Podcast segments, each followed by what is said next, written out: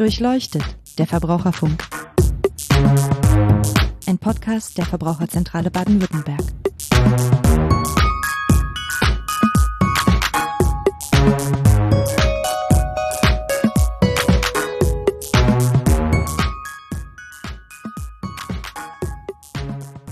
Hallo und herzlich willkommen zum Podcast der Verbraucherzentrale Baden-Württemberg Durchleuchtet der Verbraucherfunk. Mein Name ist Niklas Haskamp, ich bin Pressesprecher bei der Verbraucherzentrale und heute wollen wir über Solarmodule, Solarstrom sprechen und zwar über die Solarmodule, die man sich auf den Balkon stellen kann. Ich habe sowas noch nie gesehen, ich kann mir da auch relativ wenig drunter vorstellen. Deswegen bin ich froh, dass ich hier heute mit einer Expertin darüber sprechen kann, Frau Birgit Groh. Frau Birgit Groh ist Energieberaterin für die Verbraucherzentrale und Energieberaterin bei der Karlsruher Energie- und Klimaschutzagentur. Hallo und herzlich willkommen, Frau Groh. Hallo, Herr Haaskamp. Frau Groh, ich habe schon gesagt, ich habe überhaupt keine Ahnung von diesem System. Ich habe sowas noch nie gesehen, habe schon ein paar Fragen dazu, weil sich das eigentlich ganz interessant anhört. Und was sie, glaube ich, eben nicht nur durch ihre Expertise zu einer guten Gesprächspartnerin macht, ist die Tatsache, dass sie selber so ein Gerät bei sich am Haus installiert haben, so ein Stecker-Solargerät nennt man die auch, ja? Ja, genau, das ist richtig. Wir haben so ein kleines Balkonmodul bei uns auf der Dachterrasse aufgestellt. Und ähm, ja, warum? Ich meine, ich kenne Solaranlagen vom Dach und so weiter. Warum sollte man sich das auf die Terrasse oder den Balkon stellen? Bei unserem Haus ist es so, dass wir durch energetische Sanierung die Statik des Daches schon sehr weit ausgereizt haben. Das ist so ein Nachkriegsbau mit ganz dünnen Dachsparren. Da sagte der Statiker, eine PV-Anlage passt da nicht mehr drauf. Wir haben Solarthermiemodule, einige auf dem Dach zur Wärmenutzung. Und die PV-Anlage, die große, war dann einfach aus statischen Gründen leider nicht mehr drin. Die PV-Anlage ist die Photovoltaikanlage, ne? Photovoltaikanlage, ja, Entschuldigung für die Abkürzung. Nee, kein Problem. Also nur bei mir noch nicht ganz so geläufig, aber davon habe ich schon mal gehört, ja. Und letztendlich war ihr Ziel, dass sie gesagt haben, ich möchte einfach selber Strom erzeugen, ja aus Geldgründen, aus Klimaschutzgründen. Was war da ihre Motivation, sich sowas zu holen? Ja, die Hauptmotivation ist so ein kleines bisschen zum Klimaschutz wenigstens beizutragen. Mir macht es auch Spaß, Strom selbst zu erzeugen zu Hause.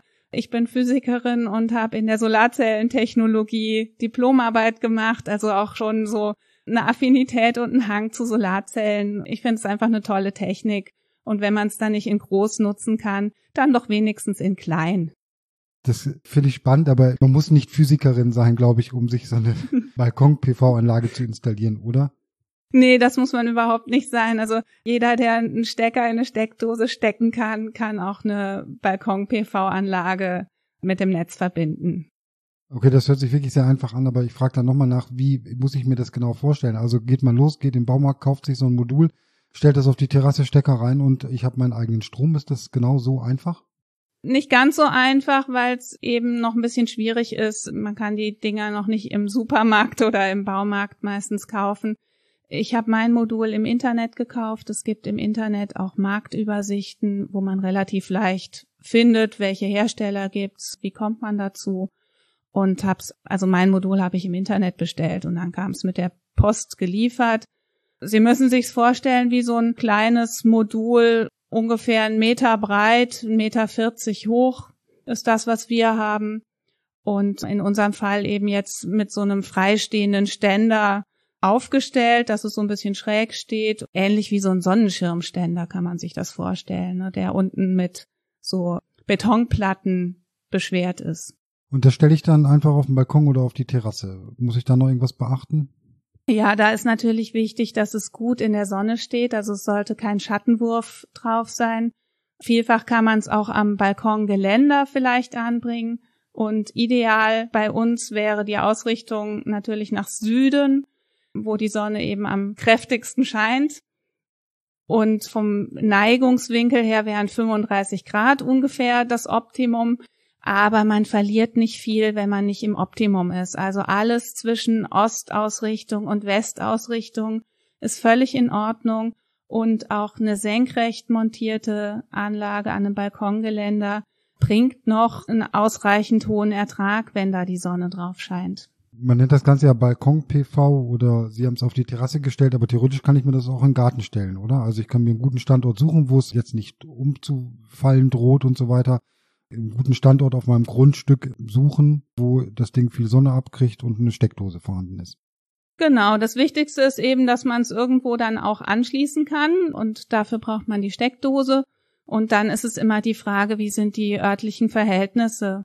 Das ist auch eine Sache, die Mieter gut einsetzen können auf ihrem Balkon. Da wird es dann oft schwierig sein, das im Garten aufzustellen und das Kabel dann wieder an den eigenen Stromanschluss der Wohnung anzuschließen. Genau, das wäre nämlich noch so eine Frage gewesen. Darf ich das als Mieter einfach machen? Kann ich das einfach so bei mir auf den Balkon stellen oder was muss ich da beachten?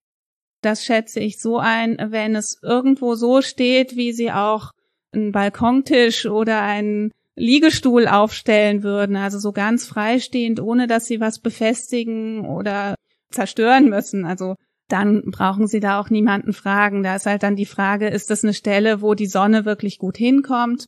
Eben bei einer Dachterrasse wird es meistens der Fall sein.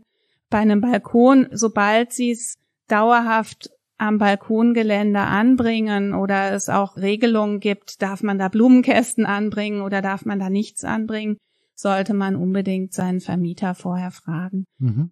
Einfach auch um Ärger zu vermeiden im Vorfeld. Das kann auch bei Wohnungseigentümergemeinschaften relevant sein.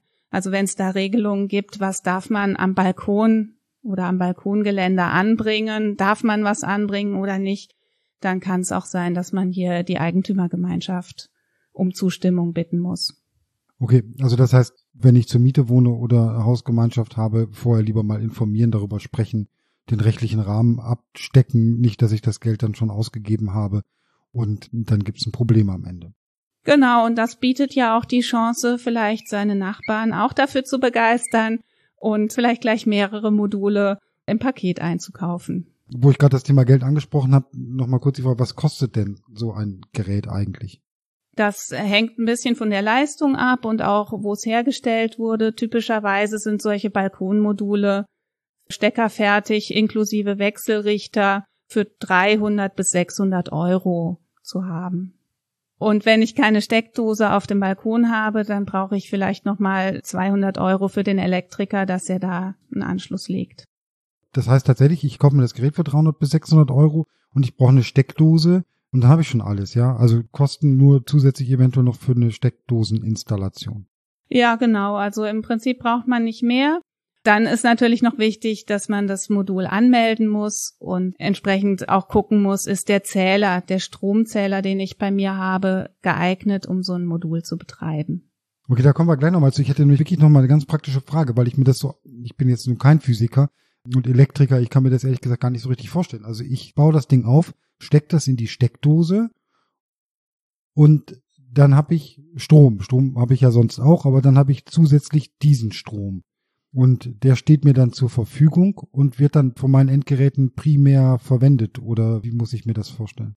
Ja, genau. Die Balkonmodule sind ja dafür gedacht, um möglichst viel Strom selbst zu verbrauchen.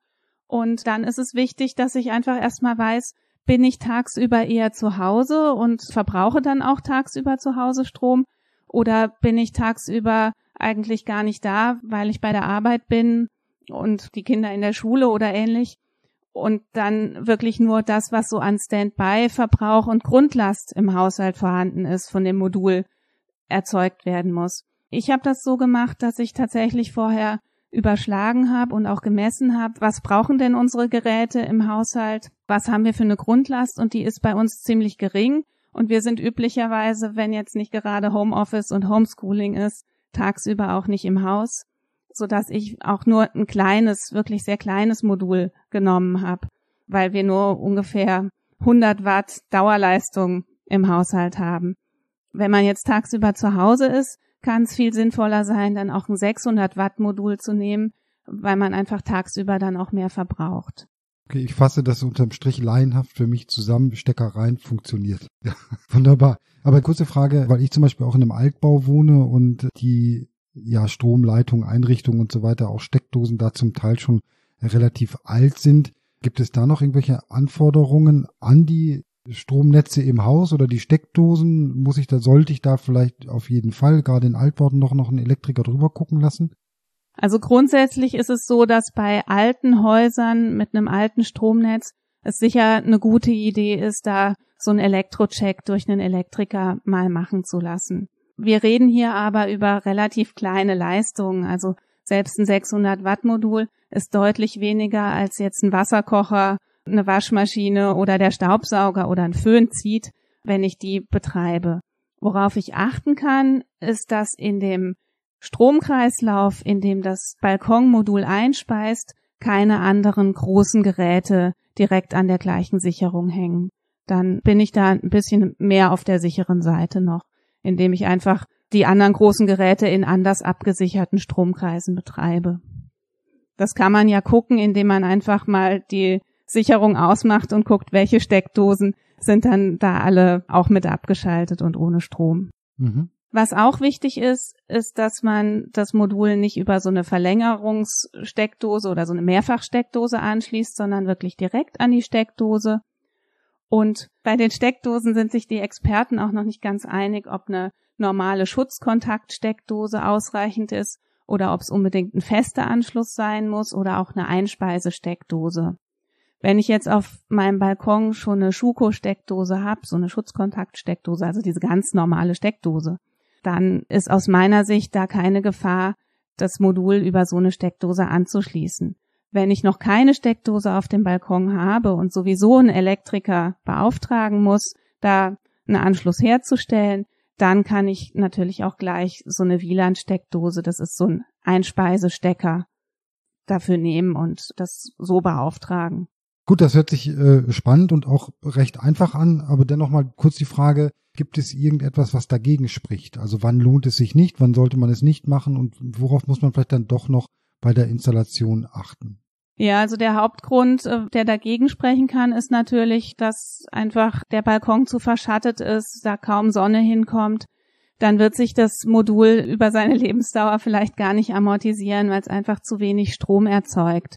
Die andere Sache, die dagegen sprechen kann, sind einfach die Voraussetzungen, ob es jetzt erlaubt ist, das zu machen, ob ich was am Balkon befestigen darf, ob es vielleicht sogar statische Gründe gibt, dass das Balkongeländer da nichts mehr tragen kann was jetzt nicht der typische Fall sein sollte. Ne? Normalerweise sollte man da schon eine Befestigung finden, aber wenn es jetzt zum Beispiel der Vermieter oder die Hausgemeinschaft nicht erlaubt, dann sollte ich es auch nicht machen. Okay, Sie hatten jetzt gerade schon angedeutet, dass wenn ich das Ding in die Steckdose gesteckt habe und den Strom habe, sollte ich oder muss ich aber schon noch Stromanbieter darüber informieren, weil da eventuell noch weitere, also ich muss ihn informieren, glaube ich, ne? Und eventuell muss der dann auch noch am Zähler oder so ein paar Sachen optimieren. Ja, das muss man. Man muss das Gerät bei seinem örtlichen Netzbetreiber anmelden. Das ist die Organisation, die das Stromnetz vor Ort betreibt. Typischerweise sind das die örtlichen Stadtwerke, die eben dafür normalerweise eine Netzbetreibergesellschaft haben. Oft hat der Netzbetreiber auf der Internetseite ein Formular dafür oder man teilt es einfach formlos mit und bekommt dann einen Hinweis, ob man vielleicht noch ein Formular ausfüllen soll oder nicht. Und der prüft dann von sich aus, ob dann noch ein Zähler ausgetauscht werden muss, weil Sie hatten mal im Vorgespräch mir gesagt, dass es da dieses Phänomen gibt, dass da was auch rückwärts laufen kann, sage ich mal, bei den alten Drehscheibenzählern. Genau, darum kümmert sich dann der Netzbetreiber. Und zwar ist das der Fall, wenn man so einen Ferraris-Zähler, also so einen Drehscheibenzähler hat, der keine Rücklaufsperre hat. Der würde nämlich dann rückwärts laufen, wenn man Strom in das Netz einspeist und das ist schlicht verboten, also das darf nicht passieren. Und dann würde der Netzbetreiber den Zähler austauschen. Was auch noch wichtig ist, ist die Anmeldung bei der Bundesnetzagentur. Dort gibt es das Marktstammdatenregister, in dem eben alle Anlagen mit regenerativen Energien zusammengeführt werden. Und das kann man auch einfach online mit ein paar Klicks ein Formular ausfüllen und die Anlage anmelden. Und bei mir war es so, dass dann auch der Netzbetreiber die Anmeldebestätigung von der Bundesnetzagentur haben wollte. Genau, das war das Rückwärtszählen, Rückwärtslaufen. Das passiert deswegen, wenn der Strom, die diese Balkon-PV-Anlage erzeugt, wenn der nicht bei mir im Netz durch den Kühlschrank oder was auch immer vollständig verbraucht wird, dann fließt der zusätzlich erzeugte Strom in das Netz des Netzbetreibers sozusagen rein. Und das ginge dann über den Hauszähler und der würde dann theoretisch rückwärts zählen und das darf nicht sein. Genau, was man wissen sollte, ist, dass typischerweise der Zähler ja schon bezahlt ist, also sprich, dass man mit seiner Messgebühr auch so einen Zähleraustausch in der Regel schon mitbezahlt hat, so dass einem der Netzbetreiber dafür nicht nochmal extra Kosten in Rechnung stellen sollte. Und man kann auch selbst auf dem Zähler mal gucken, ob der eine Rücklaufsperre hat oder nicht. Da gibt's extra so ein Symbol für, also bei diesen Ferraris-Zählern mit der Drehscheibe, wenn da ein Symbol drauf ist, was aussieht wie so ein Zahnrad mit einem Haken, der dort einhakt, dann wäre das schon ein Zähler, der über eine Rücklaufsperre verfügt. Mhm. Bei mir kam dann auch der Netzbetreiber vorbei und hat gesagt, wir gucken mal, was da ist und hat dann entschieden, den Zähler zu tauschen und ich habe dann einen digitalen Zähler eingebaut bekommen. Und beim rücklaufgesperrten Zähler verschenke ich sozusagen meinen zusätzlich erzeugten Strom und wenn ich einen Zähler habe, der rückwärts zählen kann, dann bekomme ich sogar Geld für den Strom, den ich den Stadtwerken dann sozusagen erzeugt und gegeben habe? Genau. Es ist so, der Strom in dem Moment, wenn er erzeugt wird, speise ich den ja über diese Steckdose einfach in mein Hausnetz ein. Und in dem Moment, wo ich in Hausnetzgeräte habe, die Strom verbrauchen, dann fließt der Strom erstmal dorthin und umgekehrt, wenn eben gerade kein Verbrauch da ist, wird einfach ins Netz eingespeist. Das passiert auch, wenn jetzt ein Zähler eingebaut ist, der nicht mehr rückwärts zählen kann. Also das kann entweder ein rücklaufgesperrter Zähler sein, dann verschenke ich den Strom oder ich bekomme vielleicht sogar einen Zwei-Richtungszähler eingebaut, der würde dann einfach auch zählen, was ins Netz eingespeist wird. Und es sind ja vermutlich auch keine Unmengen, ne? Also dass das dann unvergütet eingespeist wird, dann reden wir wahrscheinlich von ein paar Euro im Jahr. Ja, das kommt natürlich ganz darauf an, welche Leistung das Balkonmodul hat, ob man da ein kleines oder ein großes wählt. So ein mittleres 300 Watt Modul würde ich sagen, bei einigermaßen guten Einstrahlungsbedingungen erzeugt einem das, wenn es senkrecht an der Balkonbrüstung hängt, 200 Kilowattstunden im Jahr. Sie haben es jetzt schon zum Teil gesagt, wie viel Strom kann ich denn mit so einem Modul erzeugen? Pro Tag oder pro Jahr? Also wie groß ist die Wahrscheinlichkeit, dass ich da Überschuss produziere oder deckt das, sage ich mal, den Kühlschrank, der läuft dann einfach ab und der Rest, also dass ich da schon mal ein bisschen was eingespart habe? Welcher Größenordnung findet das so statt? Genau, etwa 200 Kilowattstunden im Jahr kann man annehmen. Und wenn man ungefähr von einem Strompreis so zwischen 27 und 30 Cent pro Kilowattstunde ausgeht, heißt es, dass einem die Stromrechnung so in der Größenordnung 55 Euro im Jahr reduziert ist. Und je nachdem, wie man dann entsprechend spart, und natürlich hat man vorher investiert in das Modul, und typischerweise kann man dann eben ausrechnen, wenn das jetzt 500 Euro ungefähr gekostet hat, dass es sich nach zehn Jahren amortisiert hat und dann fängt man an, damit wirklich auch Geld zu verdienen oder richtig Geld einzusparen. Okay, weil das ist eigentlich in der Regel das Ziel, dass sich das so ausrichtet, dass ich damit einen Eigenbedarf entweder in Spitzen oder über einen Tag verteilt abdecken kann. Sie haben schon gesagt, ich kann das auf den Typenschildern ablesen oder mit so Messgeräten ausmessen und dann addieren. Kann ich das auch irgendwie zentral über meinen Stromzähler herausfinden oder ist das zu ungenau? Ja, genau. Das äh, eben, wenn es nach Osten ausgerichtet ist, würde es eher den morgendlichen Verbrauch abbilden. Wenn es nach Süden ist, dann habe ich vor allem natürlich die Erzeugung in der Mittagszeit oder im Westen dann die Abendsonne, die drauf scheint. Wenn ich mehrere Balkone habe oder verschiedene Ausrichtungen nutzen kann, kann es auch sehr sinnvoll sein, morgens und abends was zu nutzen und dann zwei kleinere Module, eins nach Osten und eins nach Westen auszurichten. Und dass man seinen Verbrauch tagsüber kennt, das einfachste ist einfach mal morgens und abends den Stromzähler abzulesen und zu gucken, wie viele Kilowattstunden habe ich verbraucht und das durch die Stunden zu teilen, die dazwischen lagen, dann habe ich eine durchschnittliche Dauerleistung, die sich daraus ergibt. Wenn Sie das mal für sich oder an so einem Beispiel umrechnen könnten, jetzt nicht nur CO2-Einsparung, sondern auch an Geld, was macht das so aus, wenn ich das mal auf ein Jahr umrechne an irgendeinem Beispiel? Wenn ich das größte Balkonmodule nehme mit 600 Watt und davon ausgehe, ich speise vielleicht 100 Kilowattstunden im Jahr ins Netz ein und kriege im Moment 8 Cent pro Kilowattstunde, dann sind das 8 Euro im Jahr, über die wir da ungefähr reden. Und wenn ich einspeise, sind aber zusätzlich auch noch die Anforderungen des Erneuerbare Energiengesetzes zu erfüllen. Dann muss ich wieder dem Netzbetreiber versichern, dass höchstens 70 Prozent der Maximalleistung ins Netz eingespeist werden und so weiter. Genau, geht ja nicht nur um das Geld, sondern ich glaube, die Motivation, so etwas zu machen, ist eben auch für uns Nicht-Physiker, dass man selbst Strom erzeugt, dass man vielleicht zur Energiewende ähm, beitragen kann. Lässt sich das irgendwie ja messen, vielleicht nicht unbedingt oder kalkulieren, was man da dann noch möglicherweise einsparen kann oder beitragen kann?